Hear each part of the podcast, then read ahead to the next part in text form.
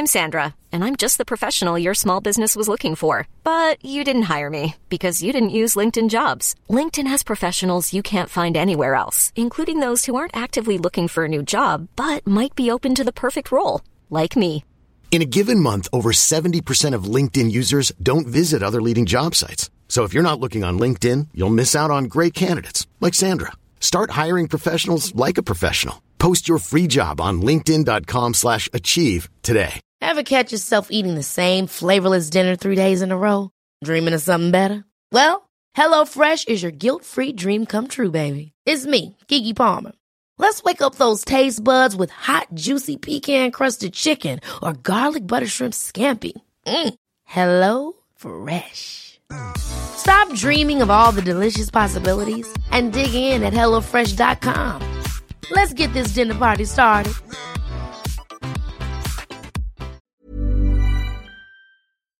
Vi är sponsrade av Länsförsäkringar. Det är vi.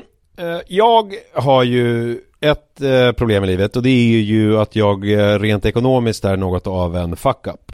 Jag både tjänar för lite pengar och jag gör av med för mycket pengar.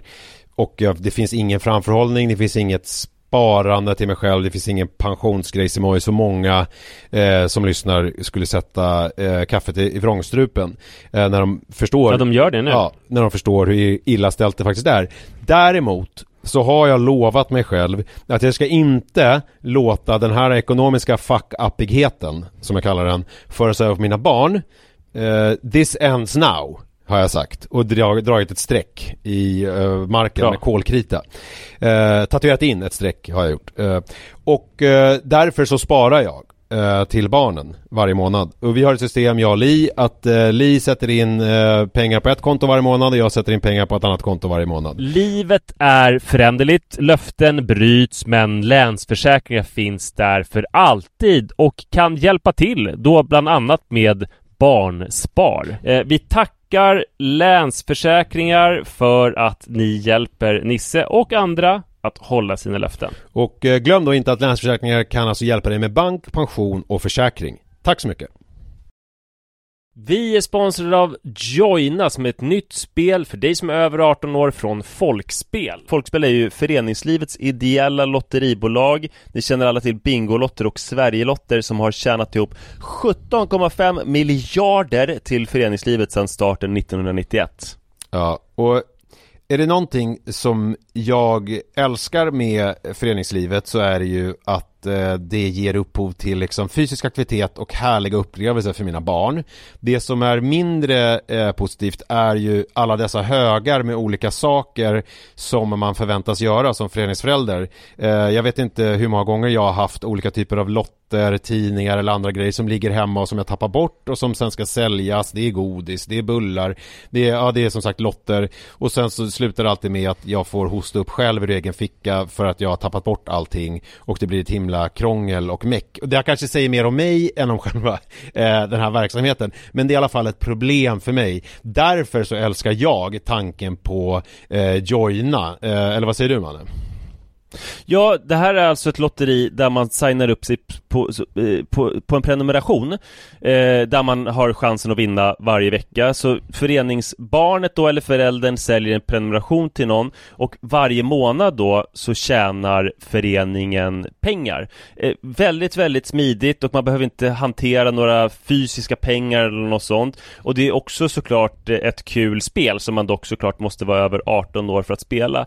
Så om du eller din förening vill veta mer så gå in på folkspel.se joina med y och läs mer om det här smarta. Ja, det ska jag verkligen göra exakt just nu. Tack så mycket Joina.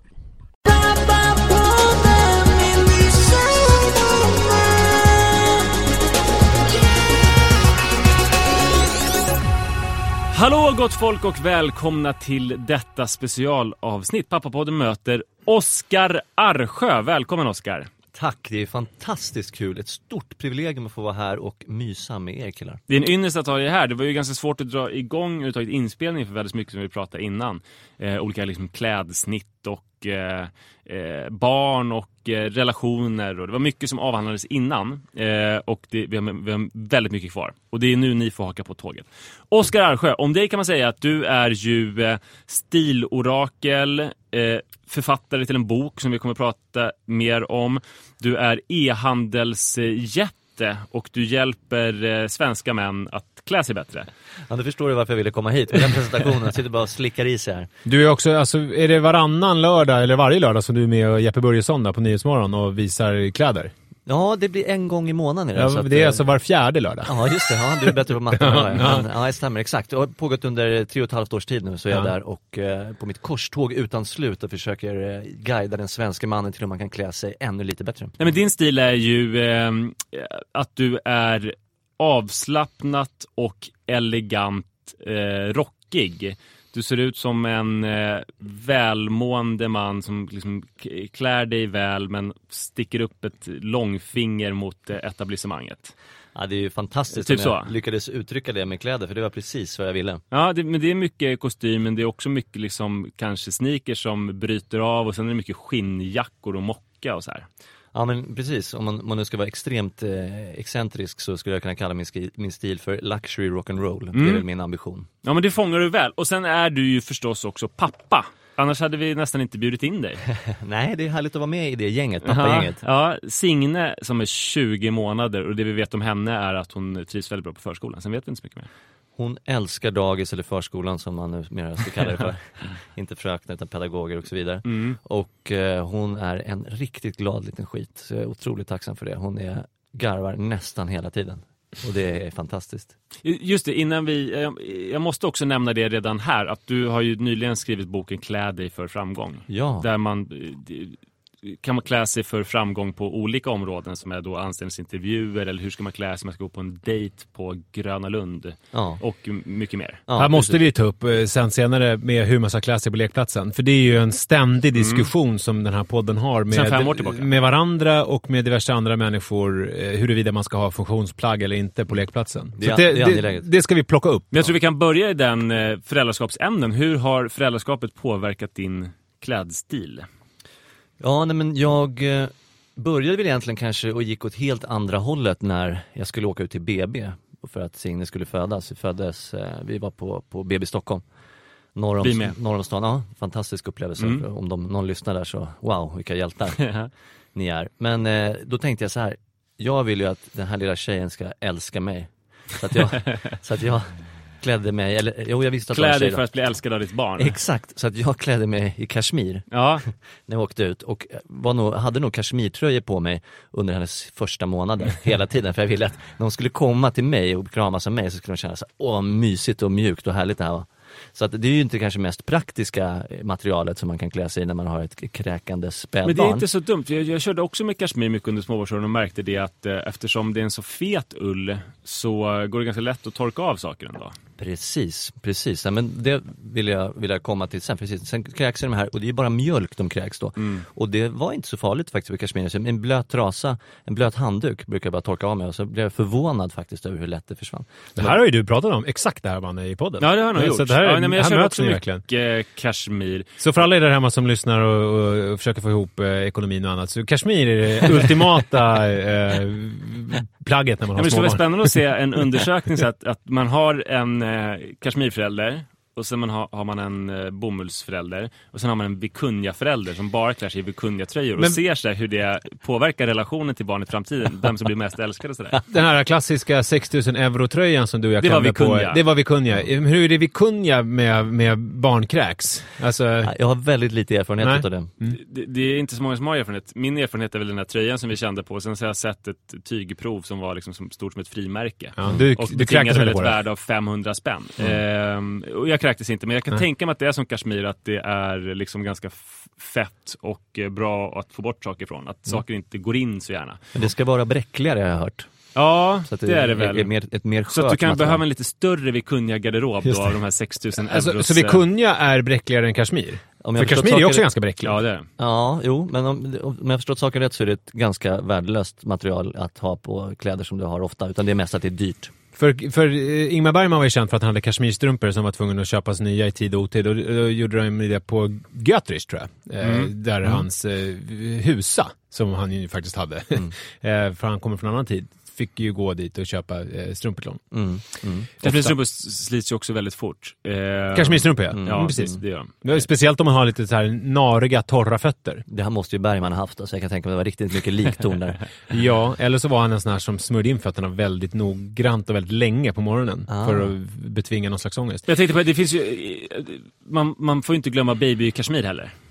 Nej, vi nej. har ju faktiskt ett steg mellan kashmiren och vikunjan som är baby kashmir. Ja, Det är ja. från de då väldigt späda kashmirjättarna. Mm, mm. Så det skulle de också kunna pröva kanske.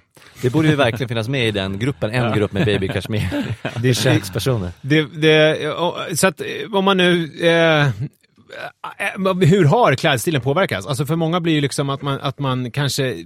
Det blir lite tråkigare och man hinner inte lika mycket. Men det upplever inte du eller? Utan du... Det som det har påverkat är väl egentligen eh, skovalet, skalvalet utav sneakers. Jag störde mig ganska tidigt på att mina sneakers blev skitiga och till viss del förstörda utav den här jäkla bromsen på vagnen. Manövern som man Ja, gör ja, när man ja, ja. låsa fast med överdelen av skon. Ja, exakt. Så där började jag, liksom, nu har jag alltid gillat Jack Purcell i och för sig, men alla den typen utav skor som har en, en gummitå Ja, är perfekt, för då kan du vippa upp den där lilla bromsen med tån utan att du skitar ner dina och förstör dina härliga sneakers. Har du någon gång, det är en manöver som jag väldigt ofta gjort som ser så fullkomligt idiotisk ut, att jag eh, kör den här bromsen med handen, med handkraft, att jag Ja. böjer mig ner och Ja. liksom snäpper upp den. I stort sett alltid om jag inte har på mig ett par sådana skor. Det ser ju inte bra Nej, ut alltså. nej. För det man kan, eller som jag kände så här, mitt ideal är att oavsett vad jag ska på, vad jag har på mig så ska jag bära det som en pyjamas som jag skiter fullständigt i. Så ser det inte ut om man böjer sig ner och, och drar i den här bromsen och blir smutsig om fingrarna. Men alltså det känns som att vi rör oss lite kring det här som jag tog upp inledningsvis med funktionskläder på lekplatsen. Eh, alltså, gör vi inte det Manne? Jo, vi graviterar mot det. Ja, du kan ju kort beskriva din resa strax här. Vi kanske, vi, vi du kanske ska berätta vad det är. Vi, det, här, det här har ju varit en ständig konflikt mellan oss i, eh, i fem år. Eller? Ja, och det känns som att vi har bytt, eh, alltså, bytt sida på olika genom åren också. Så är det. Mm. Alltså, Det började med att jag var funktionsmannen. Mm. Alltså, verkligen. Du satte ju en ära i att du hade lärt dig i lumpen att klä dig. Ja. Eh, Du prisade funktionskläderna. Ja. Eh, Du fick eh, mysbånge av att ha klätt dig rätt. Ja. Eh, liksom att nu är jag varken blöt eller torr eller frusen eller svettig. Varken blöt eller torr. Torr vill man väl vara, eller? Fuktig. jag går runt och är lite småfuktig bara. Ja, jag tänkte mer så att man är liksom så jättetorr. Ja. Jo, fast det vill man vara. Det är så Ja. Nu är jag inte blöt, jag är inte frusen Nej. och jag är inte för varm och svettig. Ja. Eh, utan jag är perfekt. Eh, medan jag kände så att eh, det, var ett, det var sorgligt att kapitul kapitulera inför föräldraskapet så och klä sig i funktionskläder. Jag eh, förknippade så liksom negativa konnotationer med de här olika glansiga materialen som man såg på lekplatser. Och dessutom tänkte jag att naturmaterial är ju så otroligt bra som till exempel kashmir, så varför skulle jag? Det som har hänt nu fem år in i podden är att jag själv har upptäckt hur jävla härligt det är. För att nu bor vi så här eh, ganska nära vattnet och då lajvar jag att jag är på sportlov alltid. Så att jag har så här eh, merinounderställ och sen så bygger jag på det med så här eh, byxor med eh, benfickor, fjällrävenbyxor. Åh herregud. Och sen har jag till och med en, eh, en Houdini-hoodie, ett väldigt, väldigt tekniskt eh, fleecematerial. Någon slags sh- softshelljacka. Och sen har jag världens tunnaste Gore-Tex-jacka som ett skal på. Och känner just det här som Nisse kände, att man är någon slags eh, Superhjälte. cyborg eller superhjälte Man har som står emot allt. allt. Och jag, Mm. jag, den, den här munderingen klarar då 10 minus. Eh, fast den väger typ ingenting och den klarar också 5 plus. Mm. Eh, så att, ja, det är jävligt härligt ändå. Mm. Vad säger du om det?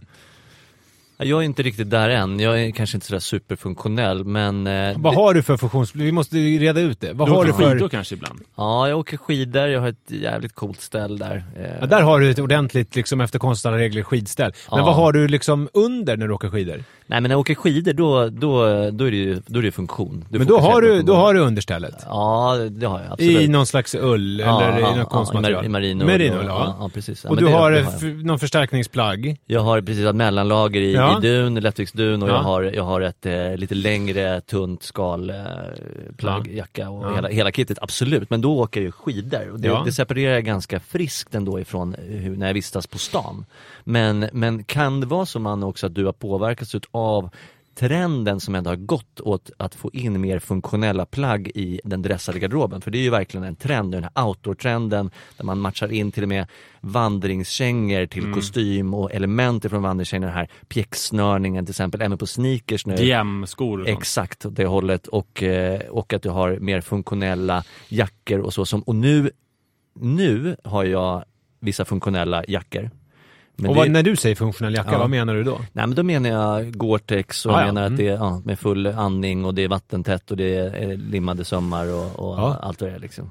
Men de ser ju schyssta ut nu. Alltså för tio år, det har hänt väldigt mycket, det har blivit lättare Arcteryx material. har ju någon speciell linje som är sådär eh, att det ska vara snyggt och eh, tejpat. Men Ja. det här är intressant, för att här är det lite så här att det ska vara snyggt också, att det är viktigt. För, för mig är inte det lika självklart när man har funktionskläderna, för jag har fått, tack så mycket Bosse på Didriksson, eh, lite kläder därifrån som är så här... Vad fan var det där? Har du, kör du någon slags spons Nej men jag bara ville... Jag, nej men jag ville bara säga, det var ju länge sedan, men det känns ju taskigt att bara säga att jag inte, vi kan klippa bort det, skitsamma. eh, Fast vi ska inte glömma bort det, för det, det, det, ska vara kvar, det var roligt. Ja, men det var ingen grej, jag ville bara vara transparent. Ja. Eh, Didriksson-kläder som ju är... Älskar att den heter Bosse också. De är ju inte snygga liksom. Alltså det kan man inte säga. Det, men det är ju funktion. Och det är funktion jag vill åt. Och det är det jag menar. Mm. Är man, om, man, om man har snygga funktionskläder, Ja. det är ju ändå funktionskläder som ska fylla en funktion. Ja. Är, är det då, är det liksom okej att ha snygga funktionskläder?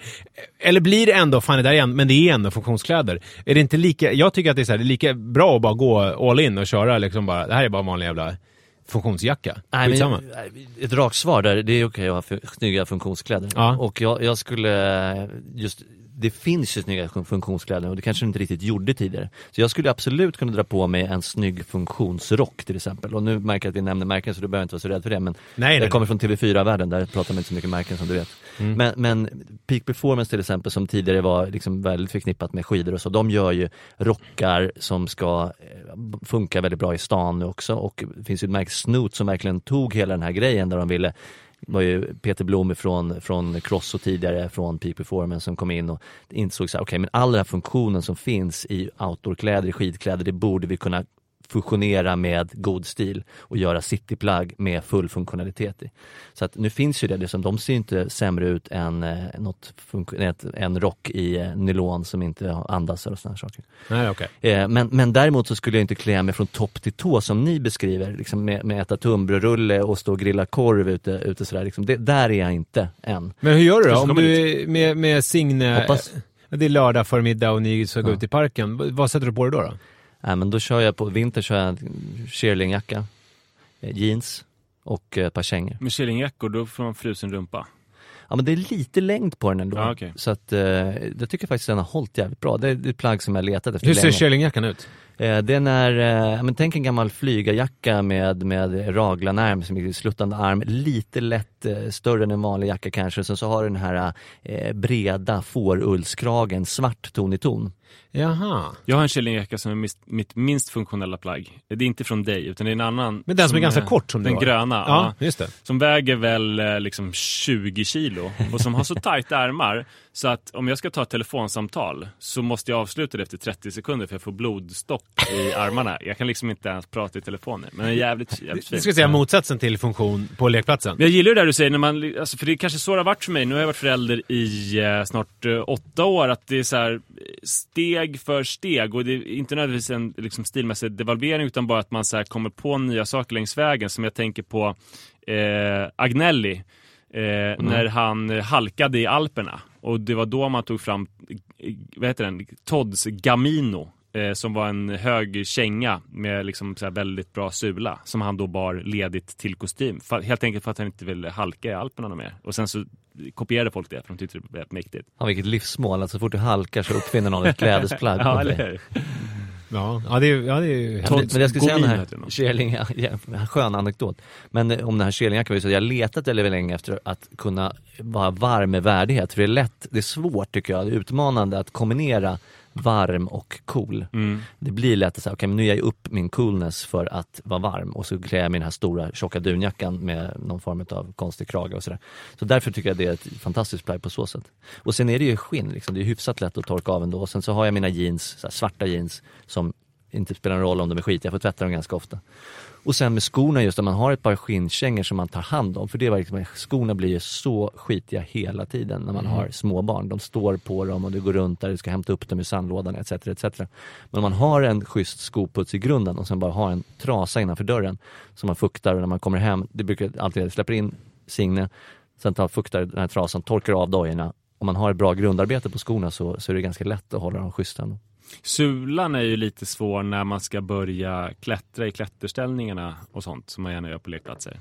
Ja, Eh, ja jag inte det är riktigt kommit svårt men då, att då hitta. man... Vi hade ju en lista för ett gäng år Det sedan. är ju på, fyra år sedan kanske. Ja, på Så det, det är ju som... värd att, att ta upp igen känner jag. Nej men för ovanlädret är ju en grej. Mm. Läder funkar ju väldigt bra. Det var lite jobbigt när jag körde spitshine ett tag när man hade lagt tre timmar och sen Mm. så ställde sig någon på skon. Eh, det var inte kul alls. Nej. Så, det, nu har jag slutat med sån hög glans. Eh, men, I alla fall i men, eh, lekparken. ja, precis. Men, eh, men det funkar ju bra oavsett väder. Eh, däremot så blir det ju halt nästan alla, alltså lädersula, svårt när du ska klättra. Jag tänker sån här, du vet, barnklätterväggar som finns på vissa klätterställningar, eller att man vill upp i de här. Eh, svårt med lädersula, jävligt svårt med kommandosula, som är ju den här väldigt grova räfflade sulan. Eh, även sån här day-night-sulor, plastsula som är lite mindre räfflad, skitsvårt, det blir halt som fan i- när du klättrar där. Det jag kom fram till var att det som funkar bäst är en rågummisula. Mm. Eh, som är lite då, har lite, lite flexibel också. Lite curlingkänga. Ja, de funkar ju, eller eh, vad heter de här klassiska ökenkängorna? Mm. Du vet. Fan, jag har glömt vad de heter. Ja, vi får, vi får hitta det avsnittet. Eh, Jag kommer inte alls ihåg. Fyra år sedan, ni får söka. Clarks Mm. eh, heter de ju. Mm. Clarks ökenkängor funkar. Men där, där måste man nästan byta, för det är fruktansvärt hala skor. Både curlingkängor och Clarks. Alltså om det är lite isigt. Nej, det är det det inte ska vara. Jo men curlingkängan är ju, det är därför det heter curlingkänga. Den är ju i sig hal, för att man, man glider med den. Jag har haft curlingkängor. Det är ju helt värdelöst. Men det känns som såna här eh, rågummisulor får man ändå liksom markkontakt till skillnad från de som är tänkta för, alltså som en kommandosula som är tänkt för att du ska stå stadigt i snö. Där hamnar du så högt upp och om det är is så glider du på dem. Medan med en rågummisula, i curlingskor, så får du ändå liksom ett, en kontroll över underlaget. Ja, men min empiriska erfarenhet av just curling då jag måste säga är dålig ur halksynpunkt. Ja, men då kanske det inte finns något. Jo, men om man ska klättra, då är den jättebra. Ja, Man måste klättra och spela curling. ja. Så det är det man får göra då. Det- På lekplatsen då, vilka... Vad reagerar du på för eh, pappastilar, liksom positivt eller negativt? Ja, men nu, Eller tänker du inte på det alls? Nu får du tänka bort det här sig? att du inte vill ha några pekpinnar. Nu får du ta fram pekpinnen. Ja. Ja, nej men det ska väl tilläggas att jag bor i Vasastan så att det vi pratar Vasaparken eller liknande parker. Det, är- det, är, inte, det är inte vildmarken. Vasaparken är ju, för er som inte vet, en park, eh, en stor park i Vasastan i Stockholm, väldigt nära där Astrid Lindgren bodde. Hon promenerade väldigt ofta där. Eh, och eh, Peter och Petra, en av hennes noveller, utspelar sig där och sådär. Så Ja. det är Astrid Lindgren-land och folk är ju eh, välbetalda, välklädda och har kanske inte satt på sig funktionskläder för att gå dit utan kommer från jobbet. Och om Ja. man inte tycker att Astrid Lindgren är känd nog så kan jag säga att eh, den, eh, den här lastbilen som finns där, den blåa och röda, som du känner till Oskar, eller hur? Uppe på berget. En Som barn kan leka i. Ja, ja, ja. i. Den lekte jag i väldigt mycket när jag var liten. Ah. Så att, eh, om man nu inte tycker att Astrid Lindgren Får jag säga en till sak Ja, om det? ja. Fast det har med Astrid Lindgren att göra. Jag brukar ju Ja. ha min utegympa alltid i Vasaparken, fick Paul Fredrik som ligger nära.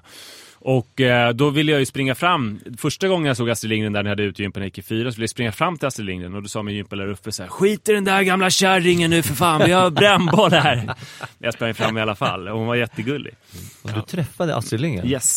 Stort. Trots att Uffe av, avrådde Ja, mig och det bestämdaste. Rätt. Han såg ju henne varje dag vid hans arbetsplats. Han tyckte det var helt ointressant. Och där började du få smak för att trotsa auktoriteter. Exakt. Exakt så. Men vad ser du där i Vasaparken då? Förlåt att vi pratar mest om oss. Nej men jag vill bara skapa, skapa ett kontext. Vi med. Det är som att gästa Filip och Fredrik där. Nej, inte riktigt så illa. Inte riktigt faktiskt. Nej. Det, det var svårt att, att få ett syl i vädret. Men, men, men, ehm, nej men bara skapa ett kontext, att det är där vi pratar, vi rör oss. Vi pratar oss en innerstadspark här.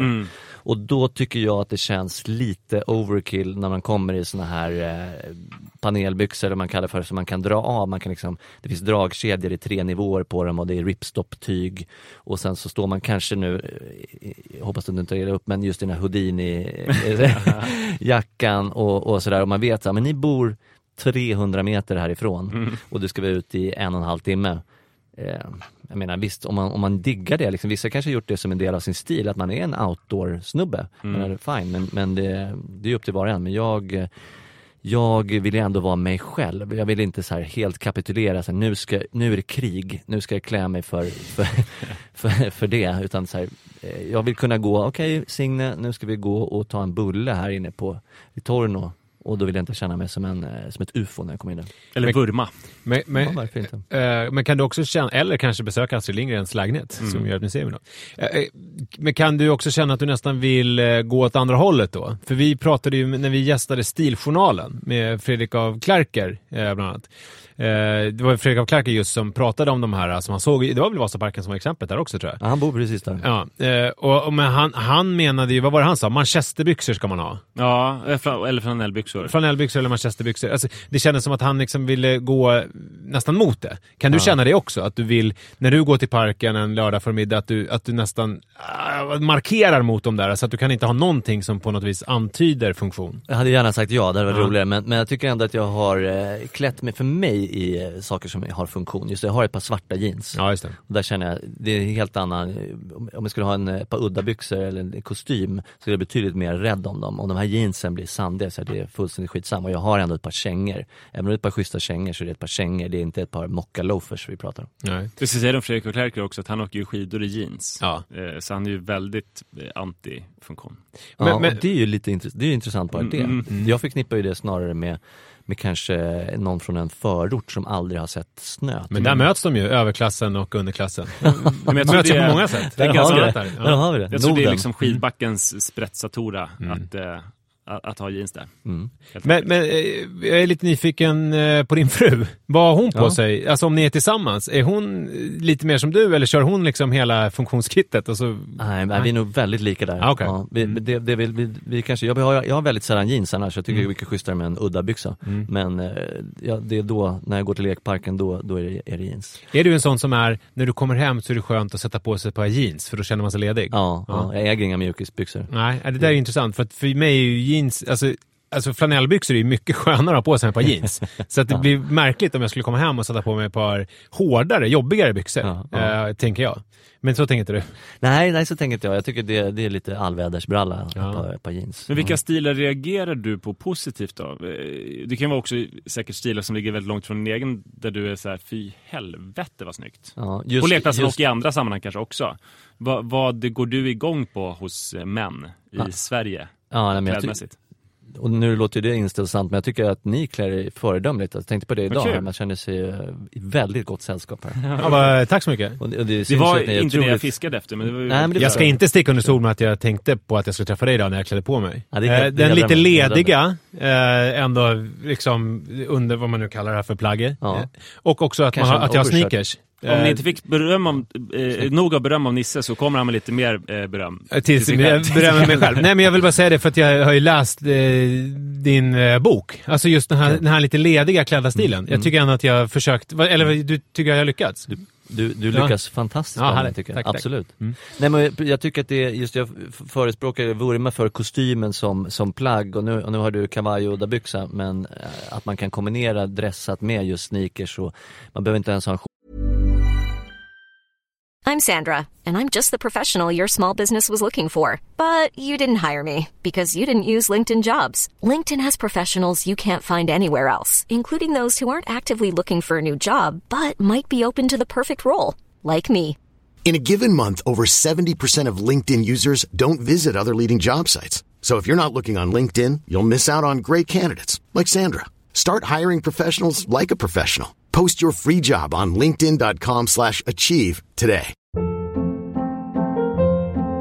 Hold up. What was that? Boring. No flavor. That was as bad as those leftovers you ate all week. Kiki Palmer here, and it's time to say hello to something fresh and guilt-free. Hello Fresh. Jazz up dinner with pecan-crusted chicken or garlic butter shrimp scampi. Now that's music to my mouth. Hello Fresh. Let's get this dinner party started. Discover all the delicious possibilities at hellofresh.com. skjorta, du har ju en, någon form av ull-overshirt under kavajen. Ja. Eh, så att det blir ett, ett ledigare, skönare intryck. För att det är ju väldigt praktiskt egentligen med kavaj och inte minst kostym. Just att man behöver inte tänka så himla mycket egentligen. Många tänker kostym, ja, men det känns ju lite ångestladdat. Men jag tycker precis tvärtom. Jag tar på sig en kostym och en, en marinullströja eh, eller en skjorta. Det är ju det enklaste du kan göra egentligen. Du behöver inte tänka någonting. Man vill att det ska vara som en pyjamas då? För att felet som många har är väl att de har för eh, omysiga kostymer. Ja, att det de blir är ganska uppbyggda Street. Ja. axlar Mm. och att det är lite för tunna, Glansiga kalla, tyger. glansiga Mm. kvaliteter Mm. och sådär. Mm. Alltså om man har en helt mjuk flanellkostym så Mm. blir det ju en annan upplevelse förstås. Alltså jag gillar ju det här och så gillar jag träningsoverall på mig. Det här som jag har nu, det, det är ju, känns ju som att ha träningsoverall. Det är ju ungefär lika mjukt. Mm. Mm. Eh, faktiskt. Mm. Men, men vad blir jag imponerad utav för stilar annars då? Ja. Eh, Bortsett från, från eh, er två, så, eh, så tycker jag att eh, folk som klär sig, att de har tänkt på vad de, vad de har på sig. Alltså det är ju ganska fundamentalt kan det låta som, men, men man ser ju en del där ute i, i sandlådsnejderna och där man bara slängt på sig kläder. Och det är ju som sagt inget fel med det, man har barn och jag, jag förstår det. Men, men om jag blir imponerad så blir jag inte imponerad av dem, jag blir imponerad av den som så här, okej han har koll på helheten här, han har en stil. Han har en, en, det finns en röd tråd och, och sen så är jag otroligt dålig på det själv och tycker inte att det passar min personlighet så det är viktigt att man klär sig efter sin personlighet men jag tycker också att folk som klär, färg, klär sig i färg Mm. imponerar mig. Eh, när man lyckas, om man får till färg bra så är det jävligt coolt. och hur ska man, för att, eh, hur ska man undvika att se utklädd ut? För det är ju det värsta man kan se ut, som att man inte bottnar i det man har på sig. Mm. Och, och, vad, är, vad är det största problemet skulle du säga med folk där man ser att de inte bottnar i det de har på sig? Vad Ja. de, vad har de gjort för fel? Ja, det, det kan bli lite klurigt att generalisera för det finns, ju, det finns ju hela spektrat. Men generellt sett så måste man ju utgå från sig själv och det är en mognadsprocess när man sitter, vem är jag, hur vill jag klä mig? Och sen när man väl har bestämt sig, ja, men jag, jag ska på mig de här kläderna, då har man på sig de här kläderna med stolthet och man sträcker på sig och man gillar dem. För det är väl då det blir fel ofta när man känner så här, oh den här killen, han, han tycker det här är lite skämmigt att han har på sig den här röda kavajen nu och han går lite längs Just det. väggarna och sådär. Men om han skulle ställa sig mitt i rummet, sträcka på sig och visa pondus i den här kavajen så skulle man få ett helt annat intryck av honom. Så det är kombinationen. Jag tror en sak som man kan lägga till där som är viktig, som går emot det vi sa med barnvagnsbromsen, det är att man får inte vara rädd om sina kläder. Nej, det skulle kännas som att det inte Man får liksom är... inte rätt ut skrynklor efter att man har suttit på en stol, utan man måste bära med en slags respektlöshet. Mm, väl? mm, verkligen. Nej men det ska ju kännas som, men just sprezzatura är ju ett slitet uttryck men just det ska ju kännas som att du inte har tänkt till fast i själva verket har du verkligen tänkt till. Och du bara dragit på de här gamla palterna och så ser det sådär jävla bra ut. Ja. Det är den känslan man vill ge. Jag vill ändå förtydliga. Medveten nonchalans. Ja. Ja. Ja. Sprezzatura. Ja. Jag tänkte, din bok heter ju att, eh, den heter Klä dig för framgång. Yes. Jag tänkte att vi kan eh, ta upp, dyka in några olika områden Mm. för att liksom sammanfatta det här, det här segmentet så kanske du kan berätta hur man då klär sig för att bli en framgångsrik pappa. Och då har vi ju en, ett bra tips som var kashmir. Det är mjukt, det är ju framförallt så att barnet känner det här var en mjuk härlig person. Men Mm. också att det är faktiskt lättare att torka av än man tror. Mm. Några andra framgångstips för pappa eh, utstyrseln? Skägg, nu är inte det kläder men det är en del av det yttre. Det diggar i alla fall min dotter väldigt mycket och jag tror att de inte alls skulle gilla skäggstubb.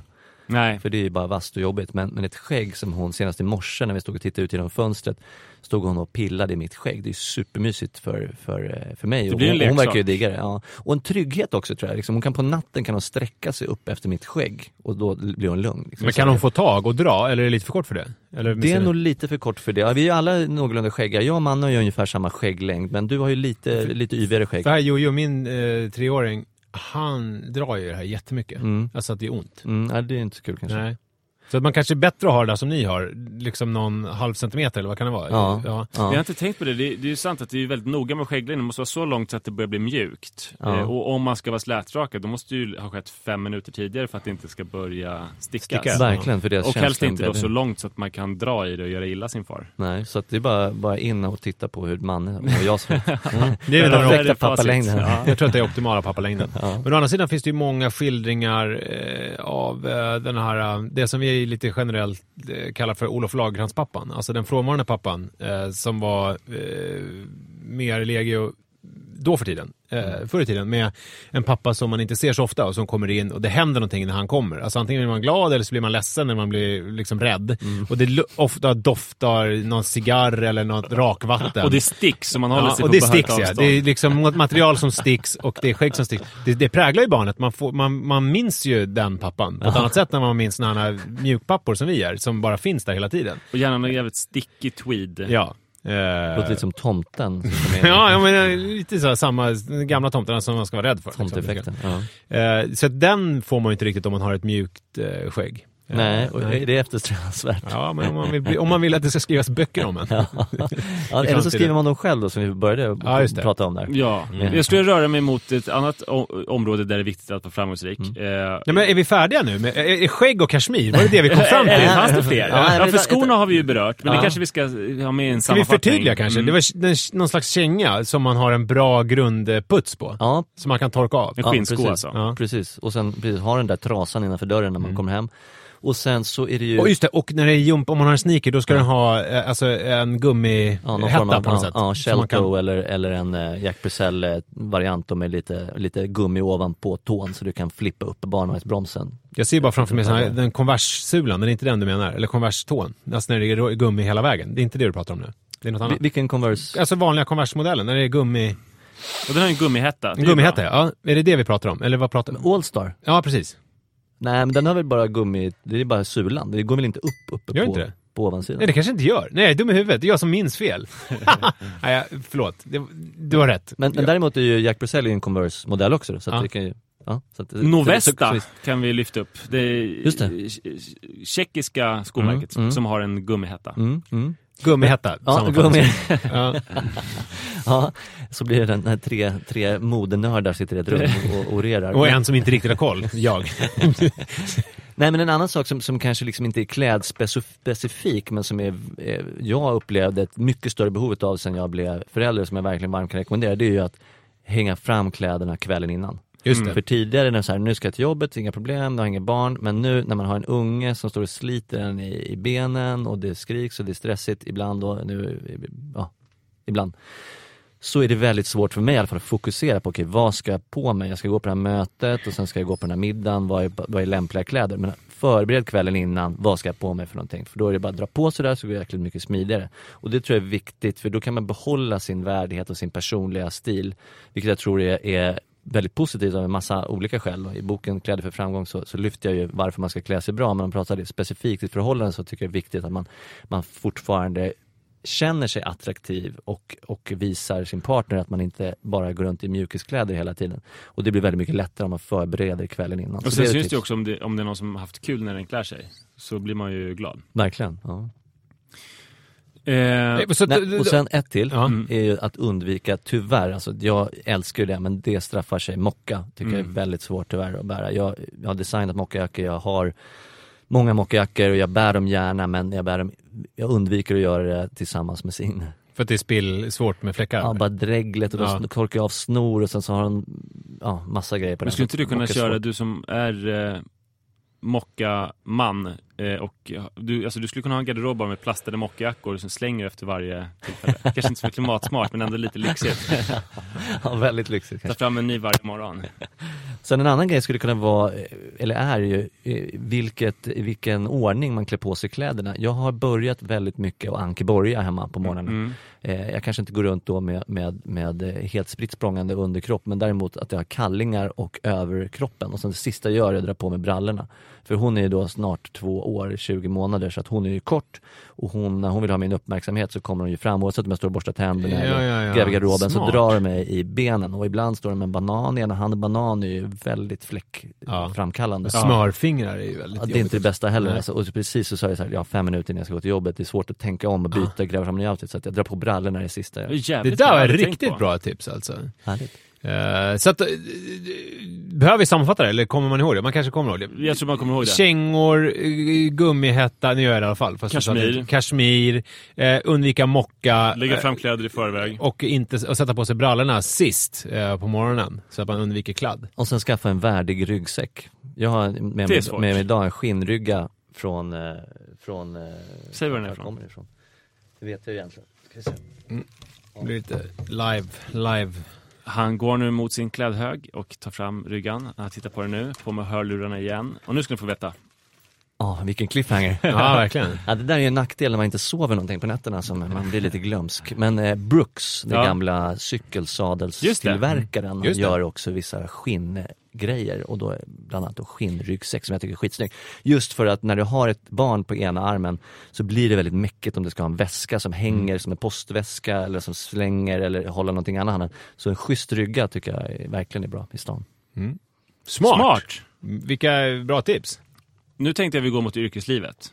Eh, det är ju extremt svårt att klä sig eh, för ett framgångsrikt yrkesliv eftersom det är så olika koder som gäller i olika branscher. I morse till exempel så var jag på ett eh, som ett något så här finansföretag kan man säga. Och då tänker man ju liksom att det är ju väldigt strikt å ena sidan, men å andra sidan är det liksom någon startup. Och då är det ju, alltså så att det, det är väldigt svårt att veta i förväg. Och jag hade tänkt att jag skulle ha kostym och slips idag. Och var otroligt glad på mötet när jag inte hade det, för att det var mycket skämt om slipsgubbar som någonting eh, dåligt liksom. Så då, då, de skämten hade ju blivit väldigt obekväma eller inte dragits alls om jag hade haft, haft på mig slips dagen till ära. Eller en annan anekdot som jag vill nämna i sammanhanget om hur svårt det kan vara att klä sig är ju att eh, Douglas Ros, entreprenören i. Sverige, han jobbade på en advokatbyrå i London där det var så att man fick absolut inte ha kritstrecksrandigt på sig om man inte var delägare. Och just därför hade han alltid kritstrecksrandigt fast han inte var delägare för att han var ganska upprorisk liksom. Eh, men Fick han det- en tillsägelse?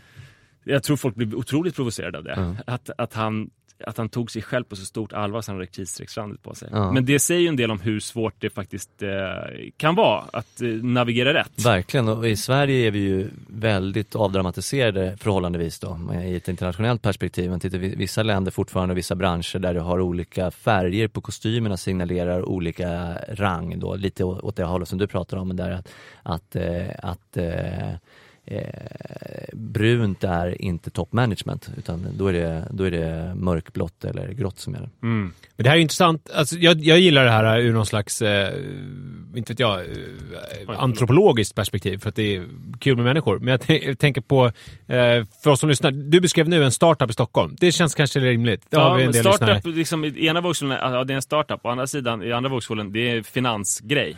Men, men för jag tänker det här eh, advokatfirman i London. det är ganska, Mm. Nej, det lång, kanske inte har ganska långt så, så stor relevans. Men jag menar att, att eh, förr kanske det var så här, eh, eller har nog aldrig varit, alltså, man kan ju tänka sig ju mer desto bättre, ja, men det här är jävligt viktigt så då klär jag mig därefter. Men det kan ju vara ett enormt etikettsbrott att ha slips till exempel. Mm. Eh, eller att, uttryckt, att, att anstränga sig för mycket kan vara någonting som är dåligt och det kan också vara väldigt dåligt att anstränga sig för lite så det gäller att hitta någon gyllene medelväg och det är så enormt olika olika branscher också vad som förväntas av en ju. Mm. Ja, och, där, och där gäller ju det då, alltså det är lite på vad, varf, vad ärendet är, om man är säljare till exempel eller om man är anställd eller vad man nu är för någonting.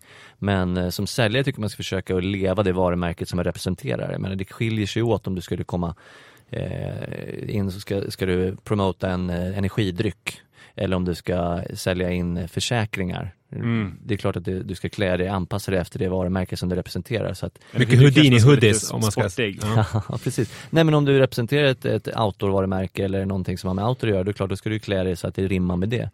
Jag föreläste nyligen på, på Fiat Chrysler Group inför alla deras butiks eller alla deras bilsalongsägare och pratade just om att leva varumärket. De, de säljer bland annat eh, Alfa Romeo och eh, just att så här, sätta... Sen kom du därifrån med en Alfa Romeo och jag sett i sociala medier, det var ju bra. det, blev, det blev så. så du hade du var Men var verkligen det... klätt i rätt då om du fick köra därifrån med en av deras bilar. Men var det då du la upp bilden också på Fiat-gubben, vad heter han, pappan eller grundaren? A Agnelli. Ja, Agnelli ja. ja. nej det var, det, var, det var långt senare faktiskt. Mm. Men just, just där att det är så här, om du står då, jag tycker ett bra exempel, du ska sälja den italienska livsstilen du ska förmedla den och få dina potentiella kunder att anamma den och vilja betala för att få den. Och så står det där i jeans och t-shirt eller i en rutig skjorta.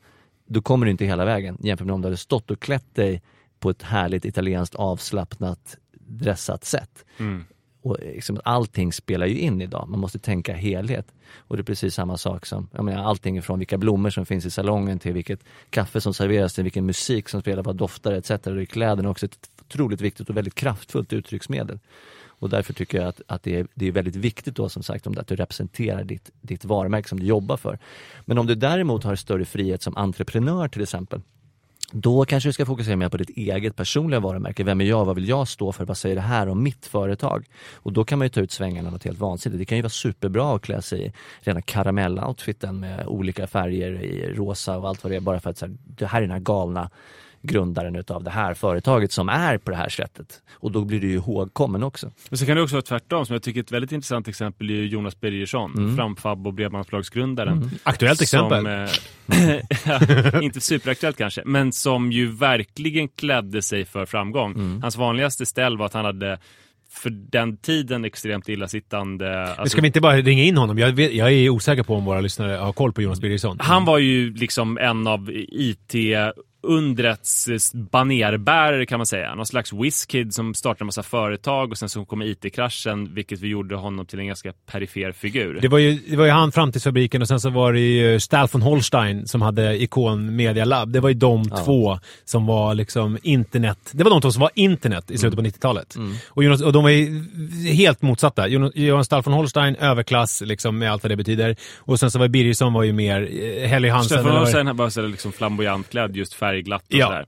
Och eh, Birgersson hade ju alltid eh, liksom dad jeans, eh, illasittande stentvättade jeans typ. Och Helly Hansens... Eh, orange eller? Orange, eh, ofta. Eh, sån här eh, liksom speciell textur. Teddy. Ja. Teddy-texur, ja, ja. Helly Hansen och klassisk. Det här förstärkningsplagget som man ska ha under eh, jackan när man är ute och eh, håller på och, det, sågar. Det var ju flis, en briljant liksom. klädsel som han hade som ju verkligen var ett antimode men så här, som verkligen sålde in honom som den han ville vara ju. Verkligen, och det tycker jag är ett jättekul exempel. Jag kom in på det, jag pratade föreläsare så föreläste jag på Stora chefsdagen för ett tag sedan för 500 svenska chefer och försökte hjälpa dem till hur de ska klä sig till framgång, då, hur de ska tänka i sitt yrkesliv. Och då tog jag Jonas Birgersson som ett exempel och frågade, jag pratade just om det här med att hjärnan tänker ju i bilder primärt, inte i ord. Och om man ska rekrytera en person eller anlita en person för ett uppdrag då om du har träffat den eller sett den tidigare, vilket oftast är fallet såklart, så dyker det upp en bild på den här personen i ditt huvud. Det dyker inte upp en massa ord i ditt huvud. Och då frågade jag, hur många här minns då framförs Jonas Birgersson? Ja, det gjorde de flesta. Och vad är det som dyker upp i ert huvud? Det första som dyker upp? Mm. Fleecetröja, mm, säger mm, alla i mm. kör. Och det var precis som vi pratade om, det här var ju över 10 år sedan. Över då 20 han, år sedan? Ja, 20 år sedan till och med. Vi börjar bli fruktansvärt gamla, men i alla fall, det var kul att vara med. han eh, han eh, var på löpsedlarna dagligen, han skapade miljardvärderade bolag. Men det man kommer ihåg 20 år senare, det är fleecetröjan. Mm. Och det om någonting sätter ju verkligen, eh, understryker verkligen klädernas kraft som kommunikationsmedel. Och han klädde sig ju inte, anledningen till att det funkade för honom, det var ju till skillnad från så här, man bara klär på sig, drar på sig vad som helst. Det var ju ett väldigt strategiskt medvetet val som han gjorde. Det var just för att han utmanade etablissemanget. Mm. Han kommer in i styrelserummen eller på investerarpitcharna där det sitter män, oftast då, framförallt då män i kostymer och slips och så kommer han in med sin fleecetröja och är liksom verkligen det där långfingret och det här, det här är nytt, det här är jäkligt spännande. Han hade inte alls fått den effekten om han inte hade haft på sig den här fleecetröjan. Eh, Men då måste man komma kommit till en viss nivå för att man har varit på mellannivå i ett företag så har det varit så mycket snälla kan du sätta på dig någonting anständigt. Men där var han ju liksom, han var ju eh, guldgossen. Så att då, från den positionen så kan man göra andra saker Ja men också. absolut, om du är anställd på ett statligt företag liksom, då kommer du inte särskilt långt med att klä dig rebelliskt. Men, men, du- men du kan ju göra det även om du inte har nått den positionen. Det kan vara en del av att du når den positionen, att du klär dig på det här sättet. Jag menar, jag tror att det var en bidrande orsak. Han- gick väl inte in i sina första investerarpizza, för de läste ju sjuka mängder kapital, de här IT-bubbelföretagen. Han gick ju sannolikt in i en fleecetröja även på det första pitchen till Mm. de här kostymfinansiärerna. Och det väl kanske var en del. Det, det måste är varit bara det, men det är en del kittlande av då. det. Liksom. Ja men verkligen. Men så här jobbar ju många av de här, jag tänker Apple-männen exemplet. och eh, eh, vad heter det? Facebook. Facebook, Ja. eh, Zuckerberg som Ja. ju också har gjort en grej av att han har bara samma t-shirt. Ja, Eh, exakt, han har egentligen rippat, rippat Steve Jobs där. Liksom. Ja. Steve Jobs sa ju det att jag klär mig likadant varje dag för att all min energi och tid ska gå till viktiga jobbbeslut. Mm. Eh, och det kör ju Sam Zuckerberg exakt samma sak. Men det, tänker man på Steve Jobs idag, vilken bild dyker upp? Ja men det är ju i alla fall för mig den svarta polon. polotröjan och kanske de runda glasögonen. och det lite mer canceranfrätta ansiktet nu för tiden. Beklagligen, ja. Beklagligen.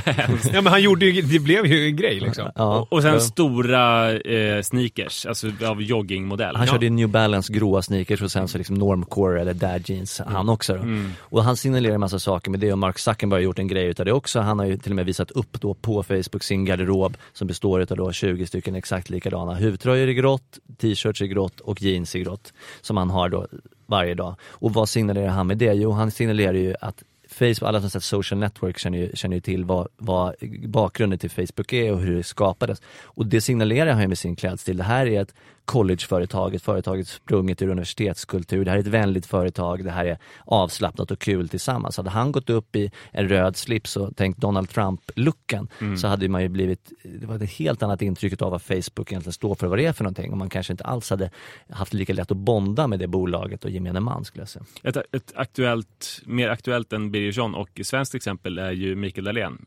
handelsprofessorn som också är. Berömd författare och föreläsare. Mm. Som ju sportar, och det känns som någonting som många handelsprofessorer just gör. För den här, heter han, Kjell? Som också, Ja, Nordström. Ja, han kör väl också så här målade naglar Mm, och sådär. Eh, den nya grejen, för eh, den klassiska bilden av en handelsprofessor är ju så att det är ju väldigt mycket slips och eh, sådana klassiska maktmansattribut. Mm. Så att eh, den nya handelsprofessorgrejen är ju svartmålade naglar. Eh, Mikael Dahlén har ju halstatueringar, långt hår och skägg och så här. Mm. Sen, sen enligt då, alltså, då kanske det kommer vända sig till motsats. Så att det kommer bli så förknippat med handels då, svarta naglar och halstatueringar. Mm. Så den liksom väldigt modiga grejen om 20 år är så här, jävlar en handelsprofessor som har slips och kostym. Mm. Ja men det är klart att det kommer bli så. Jag tänker för att de som växer upp nu med när alla olika sådana här jättar i företagsvärlden ju eh, ser ut som, vad heter han, Daniel, eh, Spotify och alla, alla ser ut som att de är, eh, kommer direkt från en högstadieskola. Och det är klart att det kommer komma en reaktion på det där så småningom. Eh, det tror jag verkligen.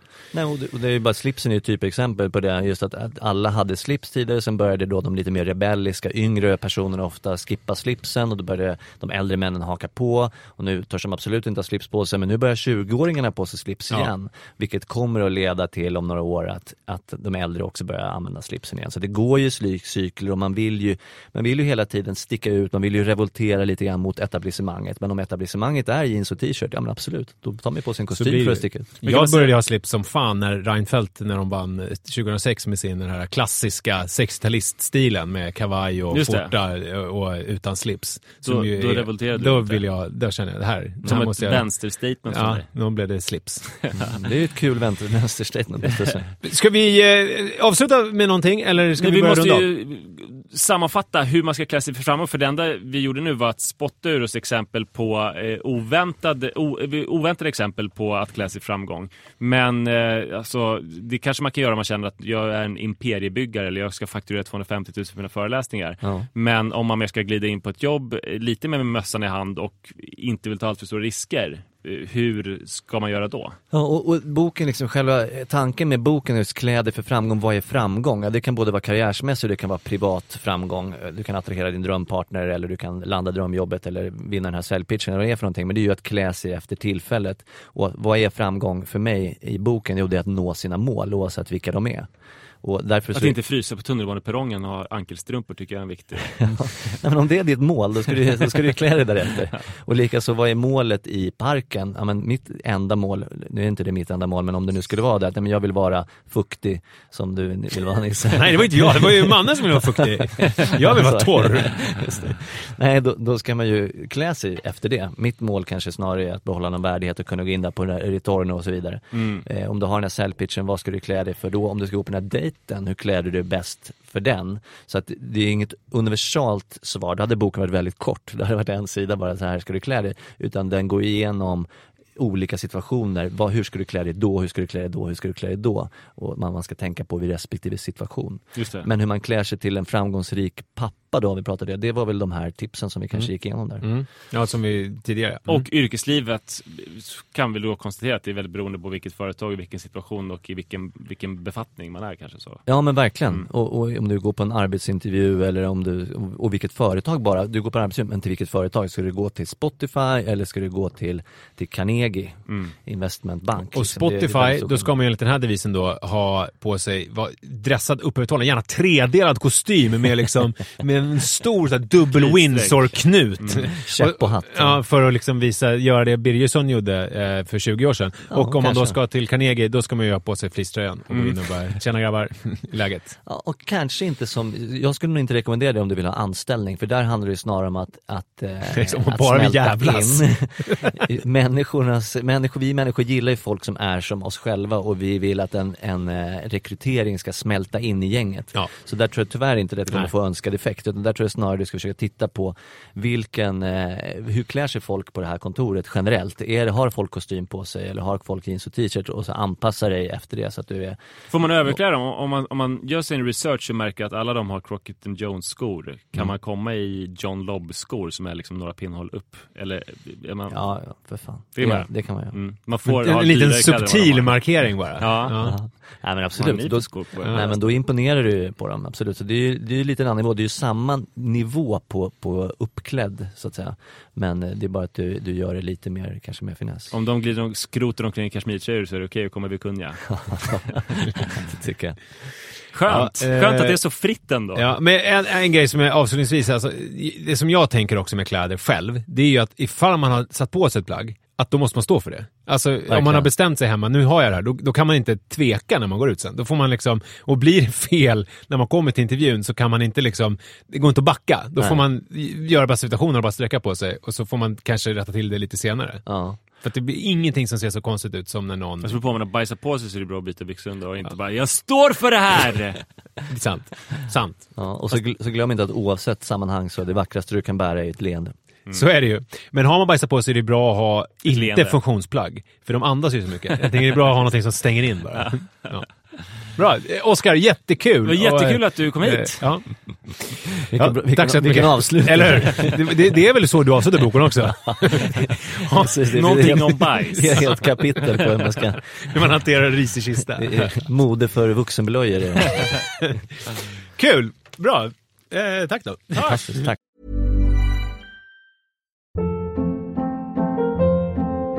Hold up. What was that? Boring. No flavor. That was as bad as those leftovers you ate all week. Kiki Palmer here, and it's time to say hello to something fresh and guilt-free. Hello Fresh. Jazz up dinner with pecan-crusted chicken or garlic butter shrimp scampi. Now that's music to my mouth. Hello Fresh. Let's get this dinner party started. Discover all the delicious possibilities at hellofresh.com.